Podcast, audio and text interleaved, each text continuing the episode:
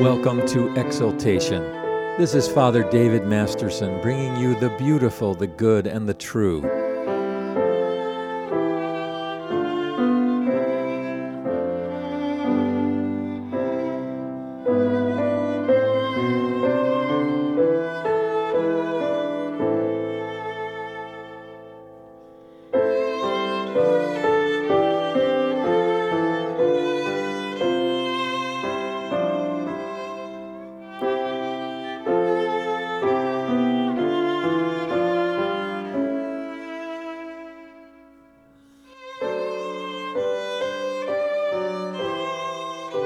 Our scripture today is 1 Peter chapter 5 verses 1 to 11. So I exhort the elders among you as a fellow elder and a witness of the sufferings of Christ, as well as a partaker in the glory that is going to be revealed.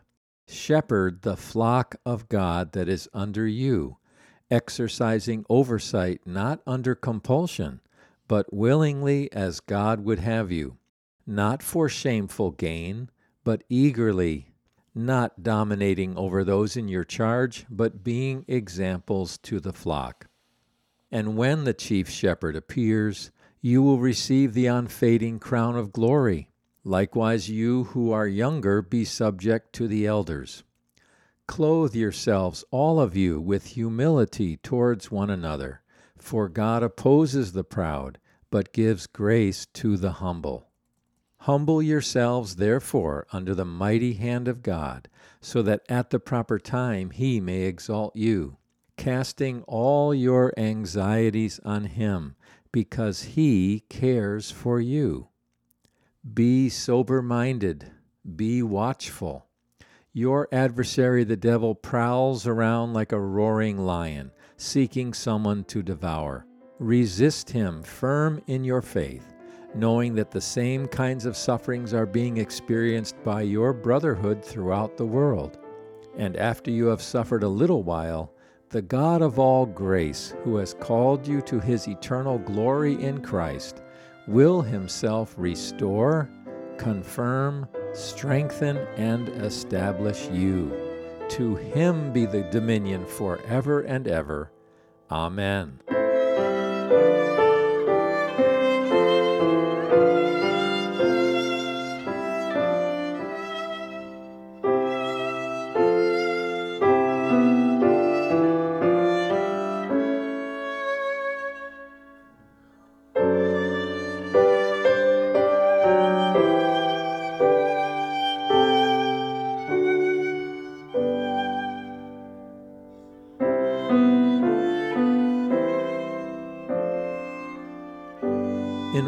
To understand the wonderful epistle of 1 Peter, we need to remember that Peter was writing to Christians scattered throughout the Roman Empire who were facing persecution.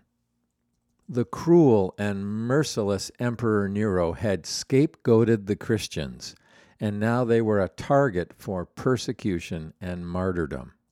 Christians were thrown to the lions. They were sawn in two roasted to death in fires, and crucified. It was a very difficult time in the history of the Christian faith. That was 20 centuries ago. What about today? What we need to be aware of is that persecution and martyrdom have increased around the world in the 21st century. The truth is that Christians are suffering persecution and martyrdom at a rate and intensity that recalls the worst periods of the ancient Roman Empire. Although the biased secular media will not report it, the International Society for Human Rights says that Christians are the targets of 80% of all acts of religious discrimination in the world today, making Christians by far the most persecuted of all religions. An average of 100,000 Christians have been killed every year over the past decade, working out to 11 Christians killed somewhere in the world every hour, seven days a week, 365 days a year, only because they profess faith in the Lord Jesus Christ. Persecution and genocide of Christians across the world is worse today than at any time in history. What about North America? The sobering truth is that persecution is beginning here in the United States against believers as well. Not long ago, two U.S. senators posed snaring and belittling questions to a lawyer nominated by the president for a United States District Court appointment. He was subjected to scrutiny and specifically targeted for his faith in order to cast doubt on his ability to serve in public office. Christians have lost their jobs, had their businesses shut down, and been ostracized in their communities simply because they profess to love and follow Jesus Christ. In times like these, how are Christians to live? The book of 1 Peter gives us the answer. Peter provides four practical imperatives. The first is that Elders must shepherd the flock of God. Verses 1 to 4 of our passage Therefore I exhort the elders among you, shepherd the flock of God. Spiritual leaders must protect and take care of the flock of God. Protection, nourishment, and healing are the responsibility of a faithful elder. The word Peter uses is presbyteros, which is variously translated bishop, pastor, elder, or priest. The underlying meaning is a man who is called by God to lead the church as an under shepherd. Our Lord Jesus Christ is the chief shepherd. Those who are called by him to lead the church are under shepherds. And what is the under shepherd to do? Verse 2 tells us that he is to tend and exercise oversight. To tend means to nourish with a proper diet of preaching, to protect the saints from error through prayer, and to heal from hurts. In times of trouble and hostility and persecution, there is a tremendous need for pastoral care. Pastoral work must be done from a sense of calling from the Lord, and not for filthy lucre, as the King James Version colorfully states not for financial gain, not for personal gain, not for what you get out of the work, but for the privilege of giving to the work. This idea of not for sordid gain is a major concern to modern Christianity. Pastor and teacher John Piper, a pastor in Minneapolis, is one who has made a lot of money on his books. But he is one of the very few Christian pastors who is committed to never use any of his royalty money, but to give it all to works of charity. He says, I never felt that I was the church's privilege, but that she was my privilege. To be a pastor and shepherd was gift all gift. The mindset that I am so valuable that I deserve any benefits that come from my ministry is utterly alien to the Spirit of Christ. He came to serve and to give his life a ransom for many. His whole orientation was give, give, give, not get, get, get. It has become clear that many modern pastors have the ambition to get rich. But 1 Timothy 6 warns us those who desire to be rich fall into temptation into a snare, into many senseless and harmful desires that plunge people into ruin and destruction. Verse 3 of our passage says that leaders are not to lord over those given to their charge. Fallen human nature is such that for many in the shepherding position, power and prestige are more attractive than money. Too many church leaders have a desire for preeminence. I have watched pastors over the years who have clutched to themselves titles, privileges, recognition, and power over others. All of this is a great sin against God Himself, who gives men the privilege of leadership, against the flock of God that needs loving shepherding care, and against the sacred office of the pastor and priest, for unworthy motives disgrace the office. The second imperative to practice during difficult times is that believers are to wear the garment of humility. Verse 5 and 6 Humble yourselves, therefore, under the mighty hand of God. Webster defines humility as a deep sense of unworthiness in the sight of God, deep abasement, penitence for sin. Saint Bernard of Clairvaux lived 1090 to 1153 and was a deeply humble and spiritual saint. He said that truth is withheld from the proud and is disclosed to the humble. The definition of humility is that it is the virtue which enables a man to see himself in his true colors and thereby to discover his worthlessness. When St. Bernard was asked by his followers to state the three greatest virtues of all, he simply replied, Humility, humility, humility. Why is humility important? The phrase is very instructive. The Revised Version says, Gird yourselves with, and suggests both the garment and the action of putting it on. It was part of a slave's uniform. Some scholars think it was a kind of white apron. Others think it may have been a girdle of some sort. Whatever the actual garment was, it was the distinguishing mark of a slave. And Peter says, Strap around yourself the slave's apron and do it in order to serve others. Now, humility does not mean pretending not to be the person God created you to be. Babe Ruth was the greatest all around baseball player ever. He would not have been practicing humility to say, Oh, I can't hit the ball. I'm really no good at baseball at all. That would be false self deprecation. C.S. Lewis said, Humility is not thinking less of yourself, it's thinking of yourself less. True humility means knowing where all my strength and ability comes from, the Lord God Himself. Not esteeming myself highly, but realizing that I am an unworthy and unprofitable servant, and not insisting that other people give me recognition, attention, and applause. Actually, self deprecation can be evidence of pride. The Christian who constantly complains, I'm just a poor, weak, sinful Christian, hasn't recognized the virtue of humility. True humility would say, I struggle with passions which need to be defeated. I need to work on controlling my quick temper. I am constantly occupied and distracted with gaining worldly advantage in my business dealings. I need to work on subduing that tendency and focus my time and money on the gospel and kingdom concerns.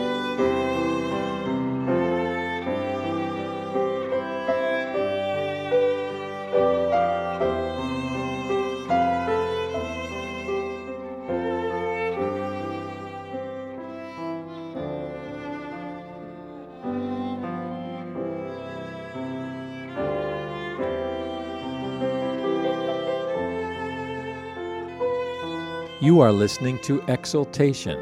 I'm Father David Masterson, bringing you the beautiful, the good, and the true, heralding the cross of our Lord Jesus Christ, so that we may experience life in Him.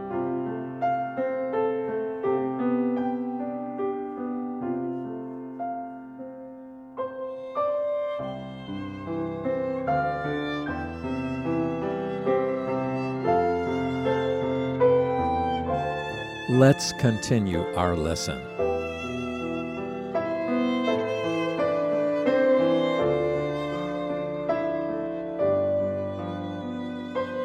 How do we develop humility?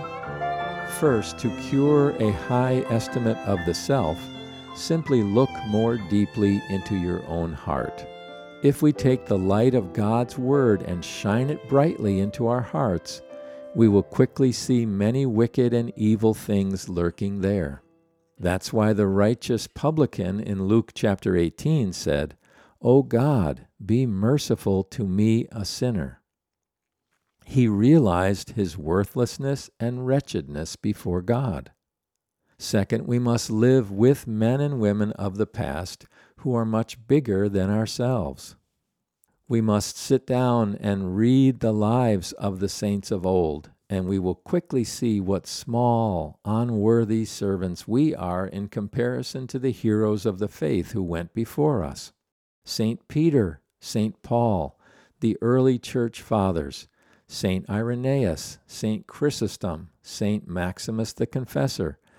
All these men were giants in the faith, holy men deserving of our respect and emulation, and all of them suffered deeply because of their faith in Christ.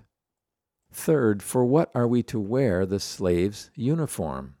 Service. Christian humility is for the purpose of serving others. Excuses not to serve are often evidence of our pride. One commentator says the only condition for receiving God's grace is a lowly sense of my own character and nature, which is conscious of sin and weakness and waits upon Him. The only condition for not receiving God's grace is to keep a stiff upper lip and hold your head high. If a man walks with his head held very high in this low roofed world, he is pretty sure to get it knocked against the rafters. The third imperative to practice during times of conflict, persecution, and trial is that believers must roll their anxieties onto the Lord in prayer. Verse 7 says, Cast all your anxiety upon him, for he cares for you. How do we cast our anxieties upon the Lord? Through unceasing prayer. Anxiety or worry is a sign of pride. It means that I have decided that God's grace and provision are insufficient for my needs. This happens to us all the time, doesn't it? How do we cast aside cares and anxieties and worries and rest in God's love and promises? Through the regular practice of prayer. One godly man says, If we wish to pray, then let us begin by combating anger, defeating lust, and destroying pride. It does no good to say, Now I am going to pray, if we continue to give the passions free rein over our hearts and minds. True prayer is the heart's rest in God, while the passions are the heart's captivity to its impulses and fallen desires.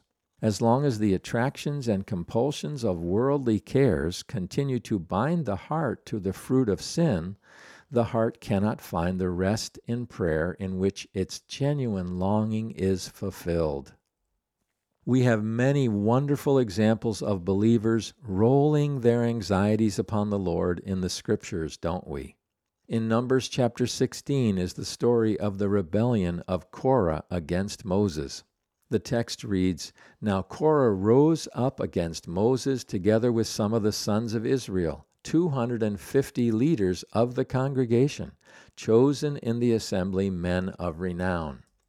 And they assembled together against Moses and Aaron and said, You have gone far enough, for all the congregation are holy, every one of them, and the Lord is in their midst. So why do you exalt yourselves above the assembly of the Lord? When Moses heard this, he fell on his face. God had appointed Moses as the spiritual leader of the people. Korah and his followers rebelled against Moses, and in doing so were rebelling against God himself. Rather than retaliate, what was Moses' response? He immediately fell on his face in prayer and rolled his anxiety upon the Lord. In 1 Samuel chapter 30, David and his fighting men were out defeating the Amalekites. When they returned to their city of Ziklag, they discovered it was overthrown and burned with fire. All was destroyed. This was a great tragedy. The text in 1 Samuel 30 reads And when David and his men came to the city, behold, it was burned with fire, and their wives and their sons and their daughters had been taken captive. Then David and the people who were with him lifted their voices and wept until there was no strength in them to weep Moreover, David was greatly distressed because the people spoke of stoning him, for all the people were embittered, each one because of his sons and daughters. David and his fighting men knew who the Amalekites were. They were a cruel and rapacious people, known for their brutality and merciless torture of captives, including women and children. This was a heartbreaking moment for David and his men. But what does the scripture say in 1 Samuel 30, verse 6? But David strengthened himself in the Lord his God. David threw himself upon the strength and comfort of the Lord. He cried out to him and rolled his great burden and anxiety upon him. The fourth imperative to practice during a time of difficulty and persecution is in verse 8 and 9. Be of sober spirit, be on the alert. Your adversary, the devil, prowls about like a roaring lion seeking someone to devour. But resist him and stand firm in your faith. Believers must practice constant spiritual warfare. Peter tells us to be watchful and sober, to keep up a constant vigilance. There is a restless, prowling, sinister power that seeks to devour followers of Jesus Christ. Satan was decisively defeated at the cross, but he still wants to take down as many people to hell with him as possible. He is a deceiver and a liar. He creates panic in the hearts of believers, whispers lies into their ears, and devises custom made temptations aimed at just the particular weakness of each individual Christian. We must stand firm against him. Sometimes the devil roars like a lion. Sometimes he is stealthy and sneaky as a serpent. At other times, the devil appears as an angel in white, shiny garments, posing as something very good Satan is constantly watching for the weak moment, for the unguarded entrance, for the unprepared occasion. Then he pounces and drags the Christian down to ruin. Our attitude must be sober mindedness, watchfulness, and active resistance against him. This is the law of constant spiritual vigilance.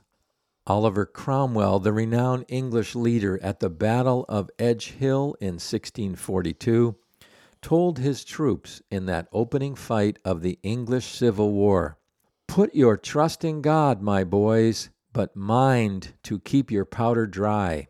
In other words, stay on the alert. Be ready to fight at any time. As believers, we realize that we desperately need God's strength in our fight against Satan. Yet we must courageously do our part by erecting a solid wall of indomitable faith against our spiritual enemy. Finally, there is the wonderful encouragement of verse 10 of our passage in 1 Peter 5. And after you have suffered for a little while, the God of all grace, who called you to his eternal glory in Christ, will himself perfect, confirm, strengthen, and establish you. Each of these four words, dear friends, has a powerful message behind it. God says that if we endure the life of conflict and persecution and overcome by God's help, He will perfect us. This very instructive word means to set a broken fracture or to mend a torn fishing net. Suffering and hardship borne patiently can repair the weaknesses of a man's character. The word establish means to make as solid as granite. Granite is one of the hardest rocks in all the world. The only rock harder is a diamond. Suffering and enduring hardship will result in a solidity, a firmness of character that cannot be gained through any other process.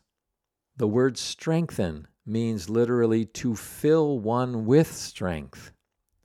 When faith is tried in hardship and adversity and persecution, it is purified and made strong. The Lord fills the one persecuted with his strength and power. The word establish means to settle or lay a foundation. In times of hardship and persecution, God will place us firmly upon the bedrock foundation of His mercy and love that cannot be moved. The hymn writer reminds us When I fear my faith will fail, He will hold me fast. This is the truth that we need to hear in times of hardship and persecution. God has me. God holds me. He sets my feet upon the solid bedrock of His mercy and love. He will keep me safe unto eternal glory. Beloved ones, we are living in a time of increasing conflict and persecution and trial. The years ahead will be difficult and demanding. We may face suffering. We may face martyrdom. We must be on our guard and we must remember the five imperatives that Peter is trying to tell us. Shepherds must lovingly lead the flock of God and protect God's people in times of persecution. We must put on humility, clothing ourselves in the garment of a servant.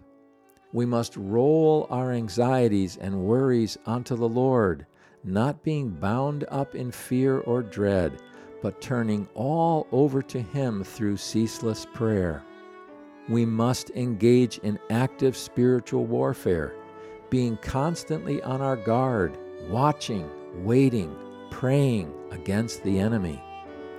Finally, we must remember that God's strength will bring us to final victory.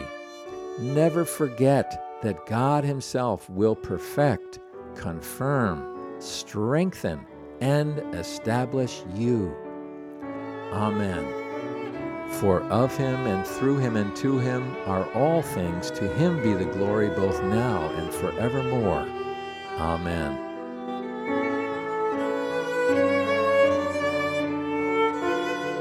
You've been listening to Exaltation on the Voice of Hope radio broadcast. I'm Father David Masterson with Gaudete Ministries. You may reach us on the web at gaudeteministries.org. That's G A U D E T E ministries.org.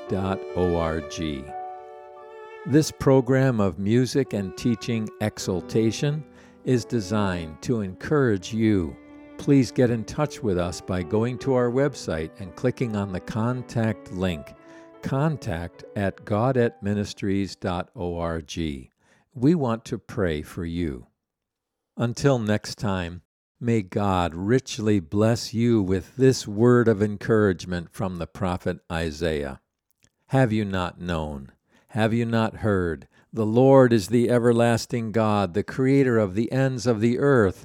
He does not faint or grow weary. His understanding is unsearchable. He gives power to the faint, and to him who has no might he increases strength. Even youths shall faint and be weary, and young men shall fall exhausted. But they who wait for the Lord shall renew their strength. They shall mount up with wings like eagles. They shall run and not be weary. They shall walk and not faint.